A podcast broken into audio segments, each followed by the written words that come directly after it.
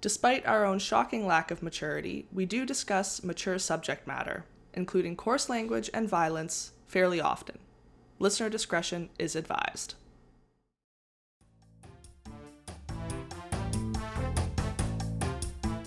We are not professionals.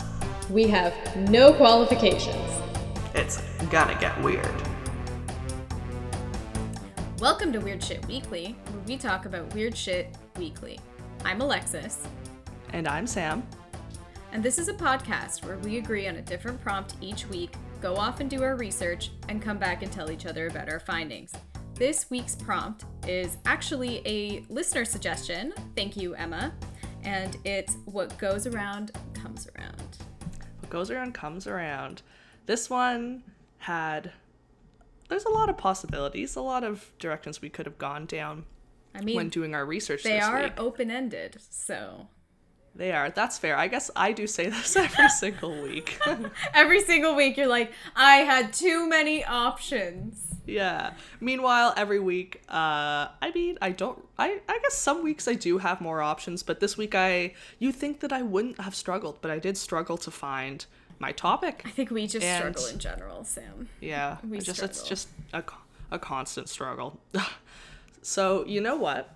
Uh, on that note of struggling, uh, I can start us off with my tale for the week. Uh, this week, I am covering the story of Maximilien Robespierre. So, you may know him, you may not know him, but I really enjoyed this story because it's just a perfect example of karma coming back and biting you in the ass. And by karma coming back and biting you in the ass, I mean Alexis's ferret karma coming Look. around and biting your ass. She's just a mean little creature, okay? She's very old and very crotchety, and she doesn't like anyone, and we love her anyway. That's, you know what, that's a mood, I will say. The way that she feels, the way that she is, it's a mood. Plus, she's hilarious, so. She is. She's so, I will say, she's sweetie. She's cute. um, so... The story of Maximilien Robespierre is definitely a story of karmic retribution, for sure. Um, so to start off, uh, he was born on the sixth of May, seventeen fifty-eight, in Arras, France. Maybe pronouncing that correctly. Uh, we'll see. And he died on July the twenty-eighth, seventeen ninety-four, in Paris. So who Robespierre was, he was a radical Jacobin leader and one of the principal radical figures in the French Revolution. From seventeen sixty-five onwards, he attended the College of the Oratorians in Arras. Then in seventeen sixty-nine, Robespierre attained a scholarship to the esteemed College of Louis le Grand in Paris, where he studied philosophy and law. He then earned a law degree in the year seventeen eighty-one and became a lawyer in his hometown. So soon after, Robespierre made a name for himself and was appointed a judge at the Sal Episcopal, a court that had jurisdiction over the provostship of the diocese. So this private law practice that he had allowed him to live really comfortably, you know, with a decently sized income. He was, he was doing well for himself. So, things seem pretty good so far. Seems like a decent person so far. um, in seventeen eighty-three, he was admitted to the Arras Academy, uh, and soon after his admittance, he became the Academy's chancellor and subsequently its president. Uh, so he's just moving on up here. As a lawyer representing the poor, uh, that's what he did. He he felt that he wanted to represent the poor, uh, sometimes working pro bono. Um, he, in doing this, he was truly shocking the privileged classes of the area by participating in protests in Memoir pour le Sieur Dupond, which, uh, sorry for my pronunciation. Can you which, believe that we learned French in school? Oh, you, no one would know. No one would have any idea that we studied French whatsoever at any point in our lives. um, but anyway, the that just that sentence that I butchered there translates to the report for Lord Dupont. Um, so these protests that he participated in fought against royal absolutism and arbitrary justice.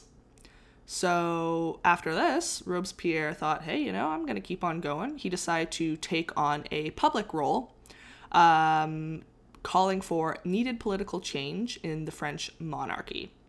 So at this point in his life, he became very devoted to the ideals of the social philosopher Jean-Jacques Rousseau. Jean, Jean-Jacques. Jean-Jacques. Uh, just, Jean-Jacques. Oh, God. Oh, man. Okay. Oh, this is going to be a rough just, time. This is a rough one for me. I like as I was reading through my script, I read it through in my head. I should have read it out loud because you don't know how horrible your accent is until you read it out loud. Um, all right. He became very devoted to the ideals of the social philosopher Jean-Jacques Rousseau and was intrigued by the idea of a virtuous man who stands alone, accompanied only by his conscience. So this was uh, an ideal that, you know, he really embodied. He was very intrigued by. So, like, getting into that, I mean, I know you're not a French philosopher, but... in terms of what that actually means, is he taking that on as like a political viewpoint or more of like a like a code, like a personal code of ethics?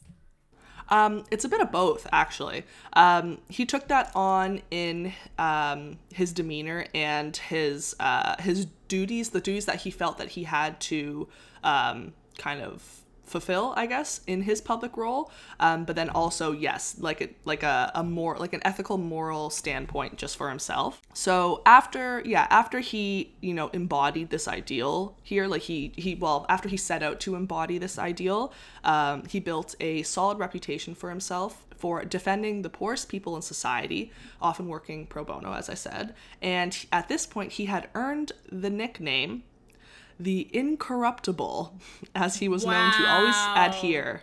Yeah, so apparently, who knows if he gave himself, th- I don't, I who knows, if he gave himself this nickname. If or... he gave himself that nickname, holy shit, dude. Yeah, I know. I mean, just I mean, not how... that he did, but like, if he did. Can you imagine how far up your own ass do you have to be to give yourself a nickname? Can you imagine just being called The Incorruptible? I just, I don't really like that. I just... No. No. I would... No Maybe one, just no, because we are very corruptible, but, like... Yeah. Dude. And also from outside sources, too. It's not like, you know, you're... Yeah, I don't know. It's... The nickname, as soon as I read that, I was like, all right, this guy is going to become a problem. So, apparently he had earned this righteous nickname, as he was known to always adhere to very strict moral values and codes. So, and this was all before he was thirty. So, Jesus. Yeah. So when he was thirty, uh, Robespierre was elected to the Estates General of the French legislature. So the Etat General. The Etat. Oh, I yeah, Etat General. Yeah, I had no accent, so I figured Estates General. You know, the States General is fine. Yeah, makes sense. You know, yeah, we're just here. We're sh- We're just gonna, you know, we're just here. We're not French. um, can't you think that I, oh man, I studied French grade one through to grade twelve, and then I took French two years in university. You would think that. You, did you, wait, did you actually? Yeah, I That's did. That's more French than me. Holy shit. I know, I know. And my French just like, and the thing is, it sucks that throughout all of my, just throughout all of my, French uh teachings, I guess. I mean, of the only thing I ever learned like so concretely was like grammar grammar and um conjugation and all that. I mean, I could do French grammar exercises probably until the day that I die, but how's that gonna help me conversationally? It's not. It's true. It's like I, I would say like a good I would say like maybe thirty percent of speaking French convincingly is the accent. Oh, oh, a hundred percent. Oh my gosh, yeah. My accent's absolutely horrible. My accent was pretty good, because there was like a hot second there. Like, my dad learned French from living in France, so mm-hmm. he put a lot of effort into instilling a good accent in me. Even though oh. his accent is actually terrible now that I think about it. Sorry, Dad, oh, if you hear this. Okay. Sounds like he's oh, like... Oh, well, you know... gargling. Oh, but I mean, that's that's amazing. He's like, you know what? My accent will never perfect it, but I just want to put all of but my effort. But people used to comment on it all the time when I was a kid, and we were like oh, really? learning, like when we were at Saint Mm-hmm. Denis, because people oh, would yeah. be like, why do you speak French with a European accent? And I'd be like, I don't know. I'm six. Yeah, yeah. Don't ask me. I'm like six years old. Yeah. So the, uh, I'm not even going to say the word anymore, or again, I'm not going to say it again. So we know what he was elected to. He was elected to the Estates General of the French legislature. So uh, at this point in his life, obviously, he was becoming very popular with the French people uh, for his attacks on the monarchy and his passionate advocacy for democratic reform. So he was very much so, uh, you know, man of the people. Um, in addition to this, Robespierre was opposed to the death penalty and was opposed to slavery, you know, as, you know, you should be, as you would be. As a normal person should be. Yeah, you know, this isn't anything to be celebrating. So some of his colleagues actually saw his refusal to compromise and his rigid stance against all authority as extreme and impractical. So because of this, after a while working for the legislature, he left to pursue pushing his agenda outside of government alone. So now, fast forward to April of seventeen eighty-nine, Robespierre was elected as president of the powerful Jacobin political group. Um, and exactly one year later, he, or around one year later, not talking exact day, um, he contributed in writing to the Declaration of Rights of Man and Citizen, which was the very foundation of the French Constitution. So when Parisians, you know, fed up, rose up against King Louis the, oh, sixteenth? That's a big number, yeah. King Louis the sixteenth in August of the year seventeen ninety-two, Robespierre was elected to lead the Paris delegation to the new National Convention. And then by December, he successfully was able to fight for the execution of the king. So using his power here. Um, so, okay, he's just, man, this man just spends his life being elected to different committees. Um, so on July twenty-seventh of seventeen ninety-three, Robespierre was elected yet again. Um, to something. He was elected to the Committee of Public Safety, which was a group formed for the purpose of overseeing the government. So, like, basically, for all intents and purposes, this group had uh, dictatorial, dictatorial, dictatorial control. So now, fast forward to, as I'm sure a lot of people are familiar with, uh, the Reign of Terror.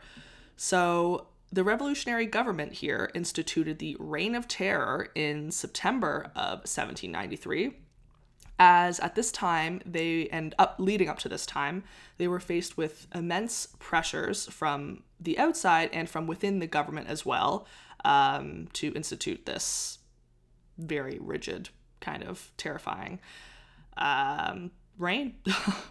So within the next eleven months, three hundred thousand suspected enemies of the revolution were arrested, and more than seventeen thousand of them were executed, and most by guillotine. So that's nice. Um, off with their heads! Yeah, off with their heads, exactly. That's where that comes in. Ooh, and oh, I was reading this one article that I really, I kept the wording in. I just don't like it, but I gotta say it anyway. This one article that was describing um, all these murders, or all of the executions by guillotine, uh, described it as an orgy of bloodshed, and I just I don't like that. What a term!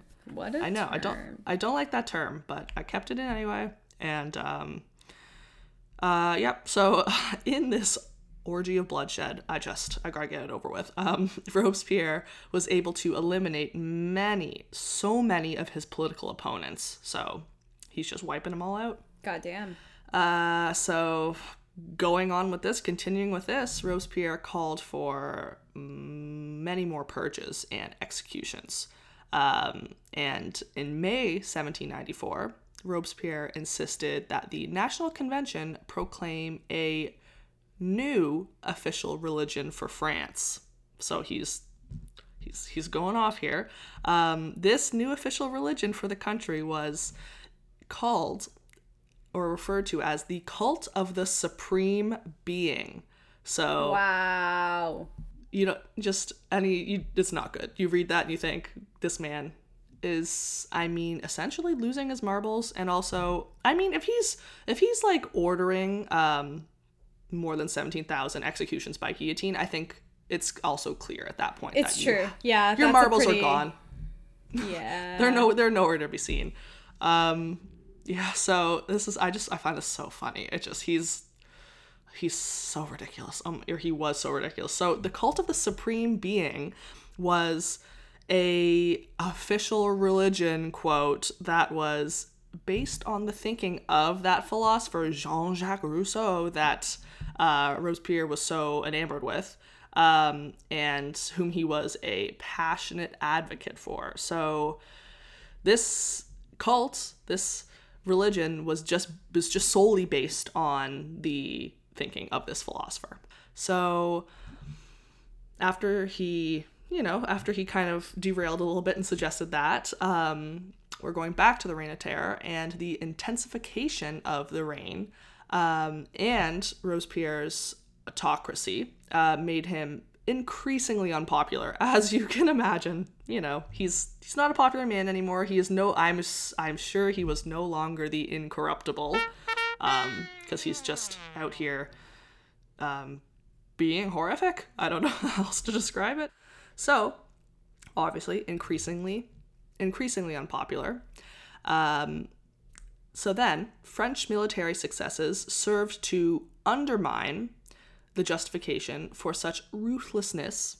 And from this point, a conspiracy was formed uh, to overthrow Robespierre.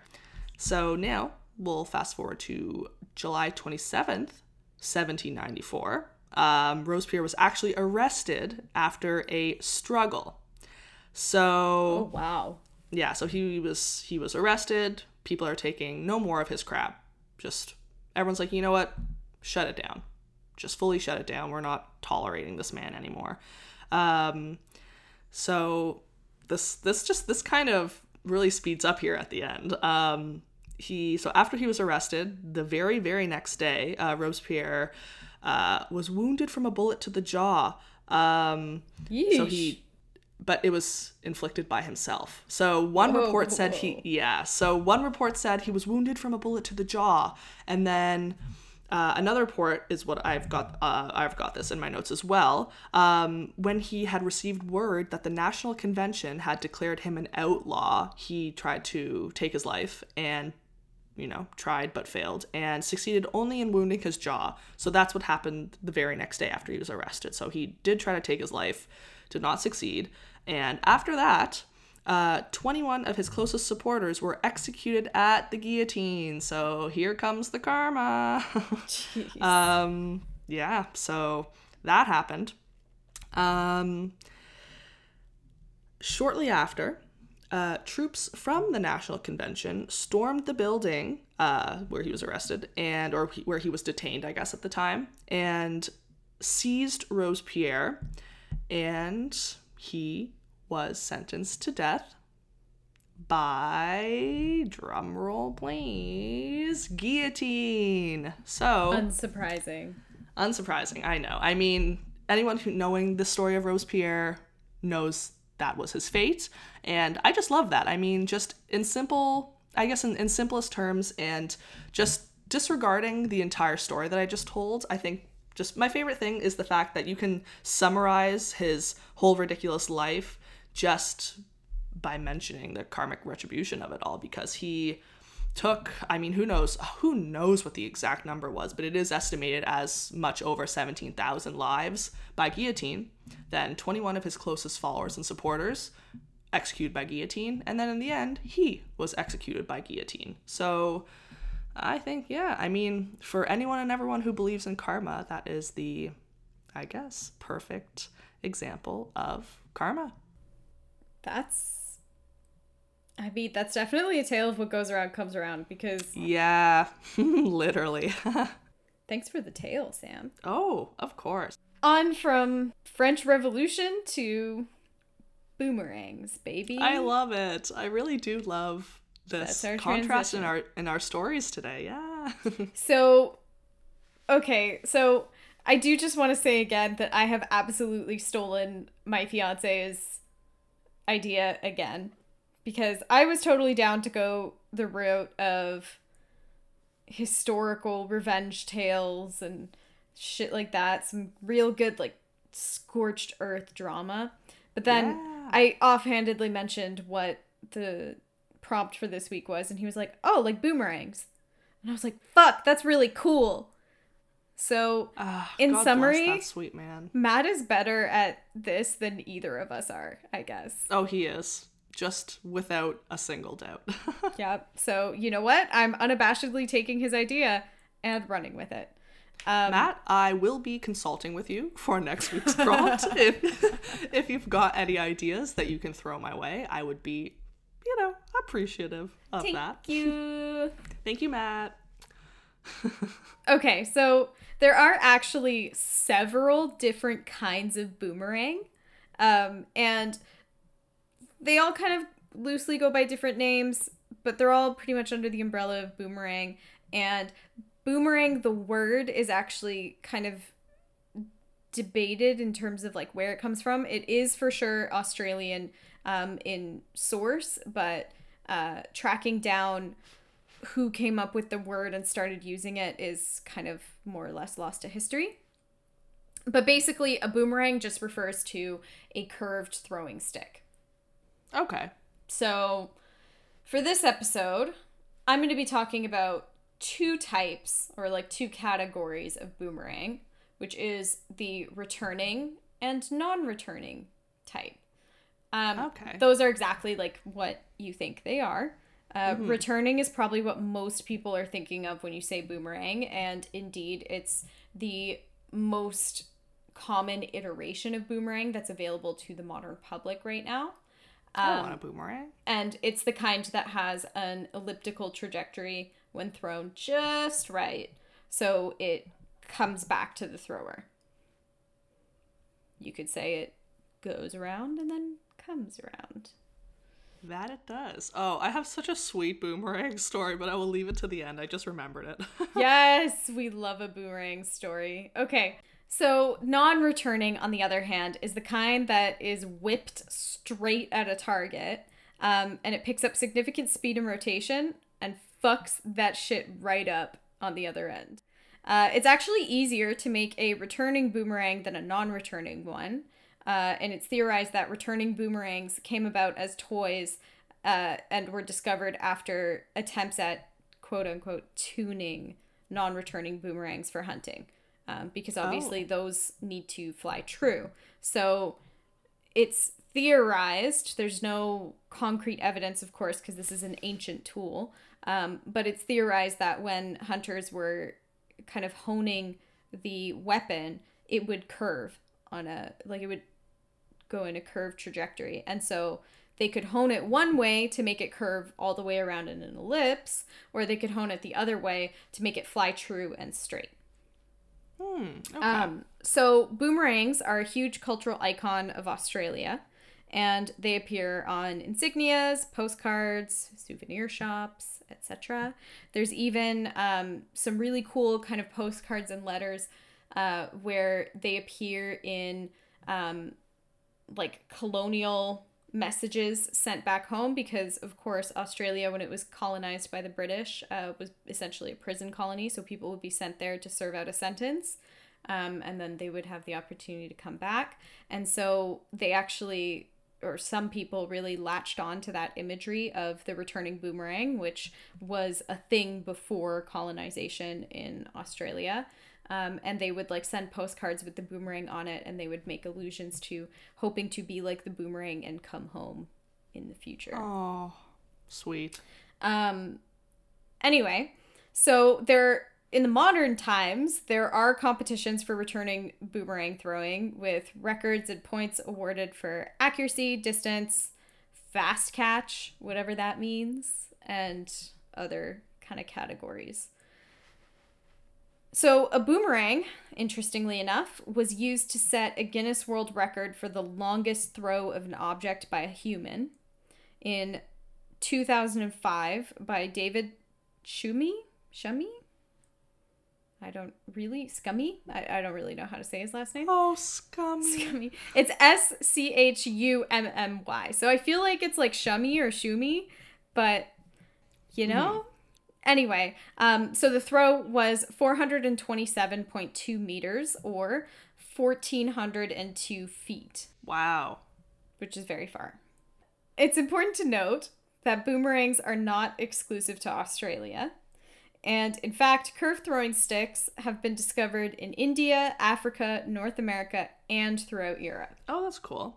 Throughout Europe. Ah. These historical... Yeah, these historical boomerangs were typically of the non-returning variety and were primarily used for hunting, uh, but also could have doubled as percussive musical instruments, like for hitting on drums, um, and melee clubs. So there is evidence to suggest that people would hit each other with boomerangs like a club, um, because they can actually get quite big and heavy. So they can do some real damage Um, when they're not airborne as well.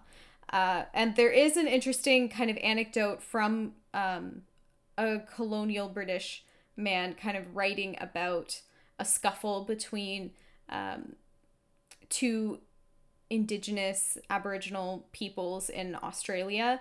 Um, and he writes about a boomerang that, from the record, seems to be a returning boomerang. Um, where it was thrown and then came back. But when it was thrown, it hit somebody on the other side of the scuffle and left this like huge bruise. Uh, so oh. It's definitely, it, it, it can be used as a, like both types can be used as a weapon. Um, and both types were used um, airborne. You could also use it as a club. Uh, so it was kind of this like very handy utilitarian weapon, piece of equipment. Um, oh, okay. And to be fair, right. That anecdote very much could have been exaggerated. It's like one of those quotes that is very well steeped in that classic, like, weirdly neutral British tone where they just seem like they present everything as fact, but yeah. The actual description of it is very, like, fanciful. Um, and he describes the guy who throws it as um, particularly notable for his great courtesy. Which I'm not really oh. sure that it's courteous to be throwing a boomerang at someone, but you know what? It's all good. There's record of it being used as a weapon, and there's witnesses right. to that. Okay. Um. Anyway, the oldest surviving Australian Aboriginal boomerangs were found in a cache in a peat bog and have been dated to ten thousand B C E. Really? Wow. Yeah. Oh, that's they're, insane. They're truly ancient. Wow. And, oh, that's so cool. And I it's just, that. It's like so brilliant because it's just this, it's this incredibly simple object with insane utility. So the oldest known depiction of a boomerang being used, in this case, is a hunting weapon. It's like uh, being used to, I believe, hunt kangaroos. Uh, is found on the indigenous Australian rock art of Kimberley, which is a very famous uh, archaeological site. And um, it's dated to be potentially fifty thousand years old. Wow. Yeah. Oh my God. Wow. Yeah. That's really cool. And I would not have assumed that. Yeah. Ever. So this shit is, is old with like a big O. Uh, so it used to be believed that Australians were the only ones with returning boomerangs. So um, people used to assume that the other boomerangs found throughout the rest of the world were of the non-returning variety. However, some Egyptian boomerangs have been found to hold returning properties. In particular, King Tutankhamen, so King Tut, Um, ah. was entombed with an arsenal of his favorite boomerangs, both returning and non-returning. Oh, that's cool. Did not know that. Boomerangs can be made of several different materials, and while wood is typical, there are historical samples made of ivory and bone, with the latter materials being more common in expensive Egyptian returning boomerangs. This suggests that they were more likely used for recreation and as a status symbol, as opposed to the more utilitarian hunting weapons that were made of wood. There's even a boomerang discovered in the Carpathian Mountains in Poland that was made of mammoth's tusk and is believed, based on A M S dating of objects found around it, to be about three thousand, or sorry, thirty thousand years old. Oh, wow. Yeah. That's so, really cool. There's a lot of, like, solid prehistoric evidence for boomerangs just being common, like, all over the world in some form. Um, and they're pretty, they're pretty intense. We'll get into it, but they're, they're pretty intense.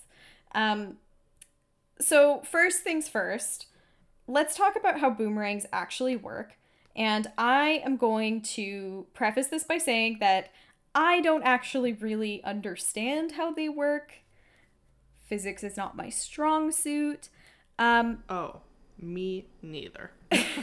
But you know what? We're not professionals. We are not experts. We are just two idiots talking about stuff we learned on the internet. So exactly. Here we that are. Is truly all we are.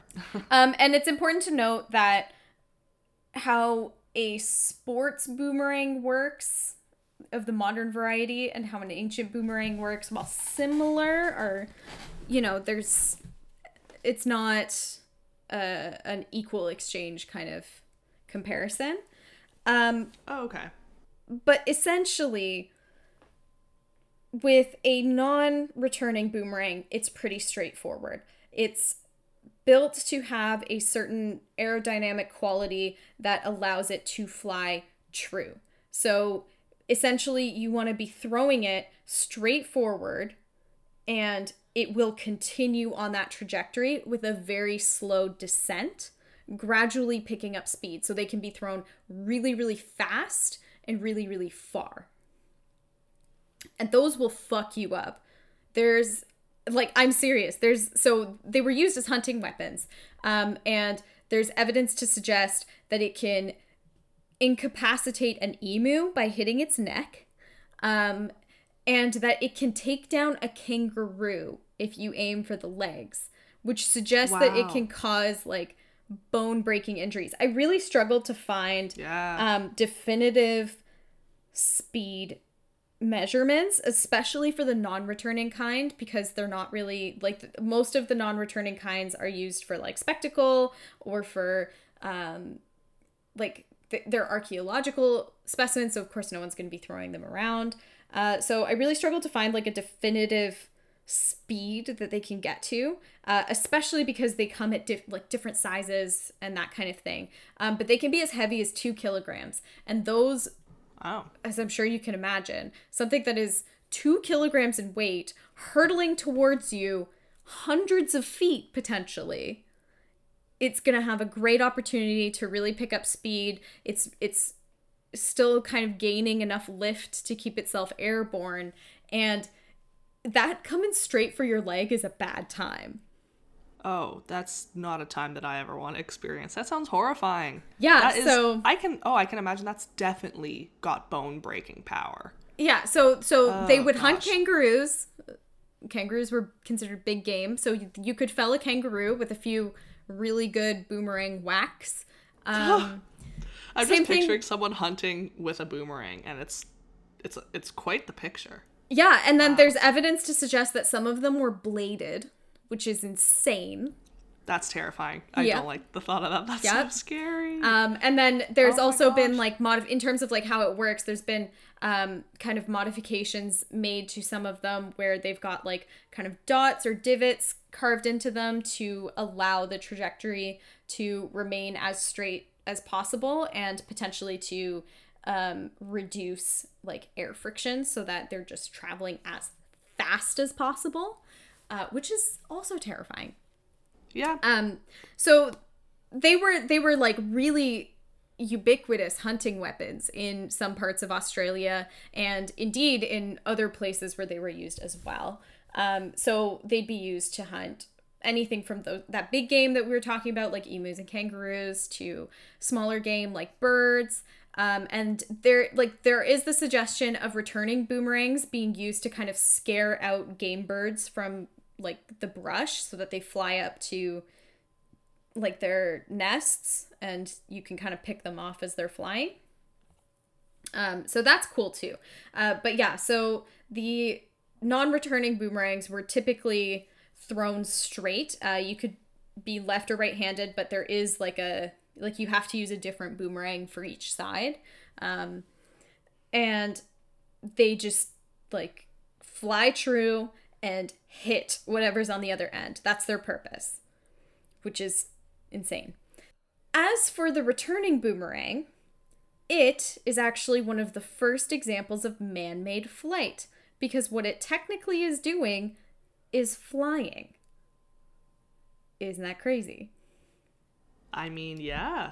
I I would not have uh, characterized it as that, but I guess that's what it is doing. It is flying. And and if you watch a video of someone throwing a boomerang properly, it's pretty crazy because it doesn't descend and until it comes back. Like it, like it'll do its full elliptical rotation, and then when it comes back, it kind of flips back on its side and the person can catch it. It's bizarre. It's absolutely mm. bizarre. But basically, yeah. um, when you throw it, it will start spinning, of course, and then it will start um, like rotating. So essentially, what the boom, what a returning boomerang is, is a wing. So it's a single wing, and most people kind of throw it kind of upward, like they kind of just fling it forward. Um, but if it's thrown properly, it curves in the air and kind of flattens out, and it's generating enough lift by rotating over and over again in the air that it doesn't really descend. And in many, like sometimes it kind of looks like it's even going upwards. Um, so it kind of spins around in the air. It'll take that elliptical circumference trajectory that we were talking about. Um, it's basically generating more lift than it is falling, right? So it's at the bare minimum staying on a m- more or less even keel, which is flight. Right. It's flying. Uh, y- um, yeah. So it, it wow. flies in a rotational direction, and then as it comes back, it's the weirdest thing. I've watched so many videos of this, and I still can't wrap my head around it. Like they, they like return to their starting point and kind of their starting position. So like there will be this moment where it like dips when it gets back to you, and that's when the person mm. grabs it. It's insane. I do not understand. Same. It's crazy. Same, same. So the interesting thing is, like, as I mentioned, it's easier to make a returning boomerang than it is to make a non-returning boomerang, because actually with the curvature of it, um, it's really difficult to get that perfectly straight trajectory. So that being said, it's it's also really hard to perfect a returning boomerang because you want it to complete that full elliptical trajectory, right? And it's so easy for you to just be like making a hunting uh, boomerang and throw it at that it just curves at a ninety degree angle and falls into the ground. Um, but it's pretty cool. So that's essentially how boomerangs work.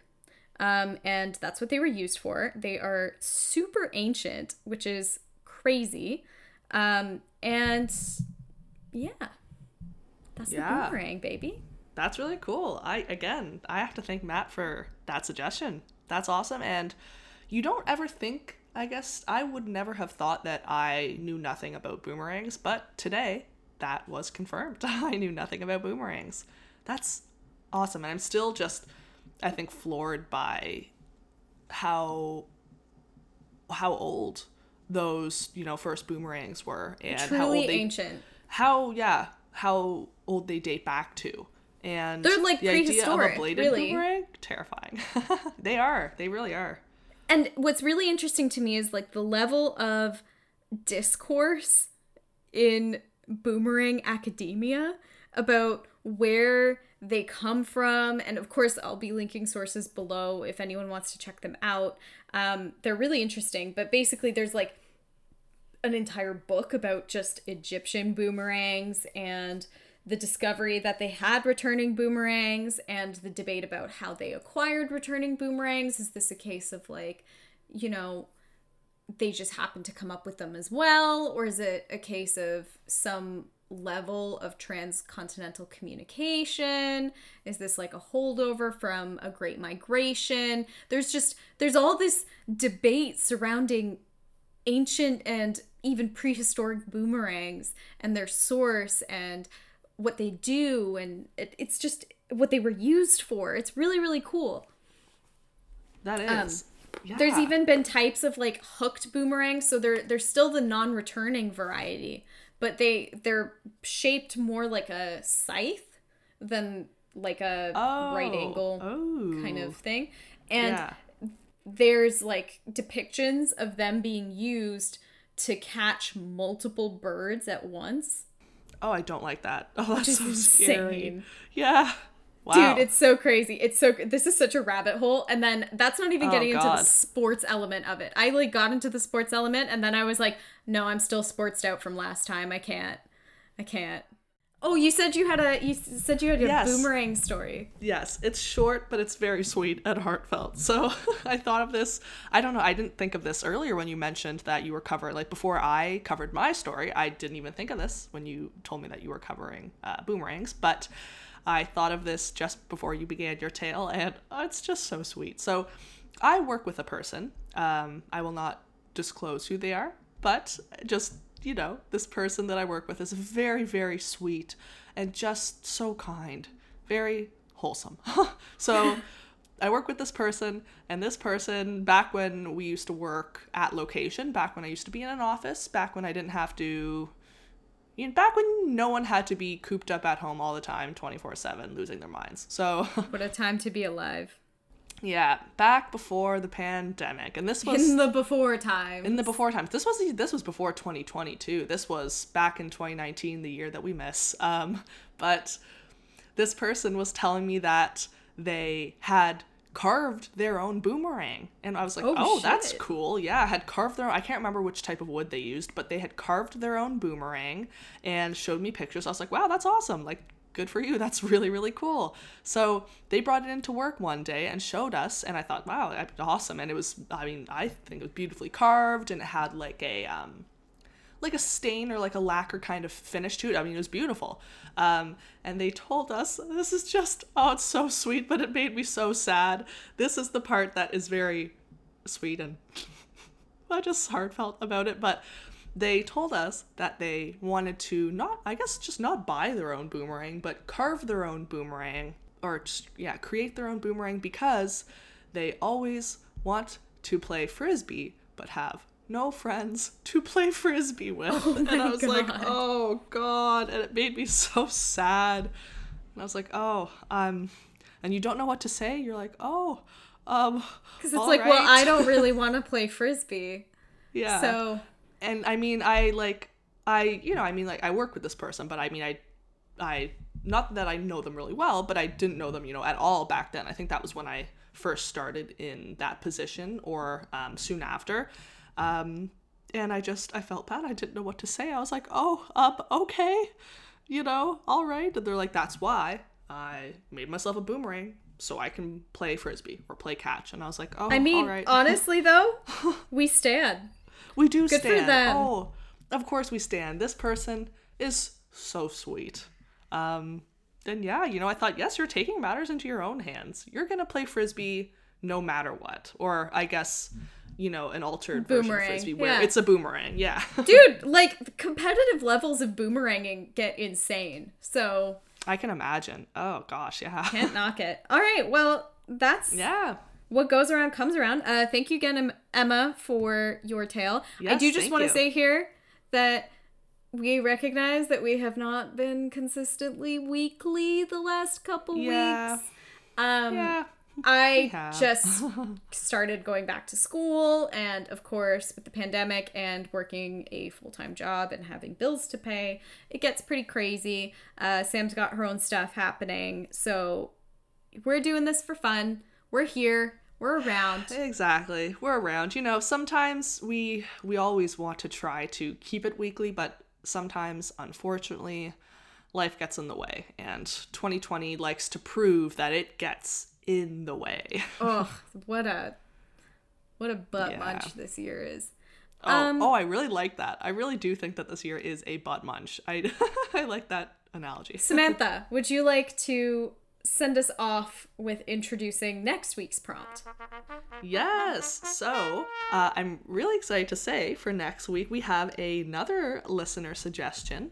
Um, any, if any of you are listening and you've got uh, ideas for prompts, we love to hear them. It yeah, makes us so dude, happy that D M us, we, email us. Yeah. Like, we love it. Anything. Yeah, if you've got any prompt ideas, we appreciate them. We're just happy that we have a few listeners. We love you all. So we do. We just, we appreciate you all so much. So this is exciting. Our listener suggestion comes from my friend, Lauren, my sweet friend, Lauren, m'lady. Um, she suggested um, a little while ago uh, that we use the prompt better late than never. And we love that. So our prompt for next week's episode will be better late than never. Excited about that. Hell yeah, dude. All right. Thanks, Lauren. This is going to be awesome. Um, hope you guys liked this episode. And mm. like I said, follow us on Instagram, Twitter. You can email us. We're all there. Reach out. Yep. If you want to email us, go for it, you know? Old, old, I was going to say old school, but I mean, I guess uh, these days everyone's DMing each other. I guess emailing is old school. Yeah, well, we're there. We're here. Uh, thanks for listening, guys. Uh, have a great week. Mm-hmm. And we will see you next week. Stay weird.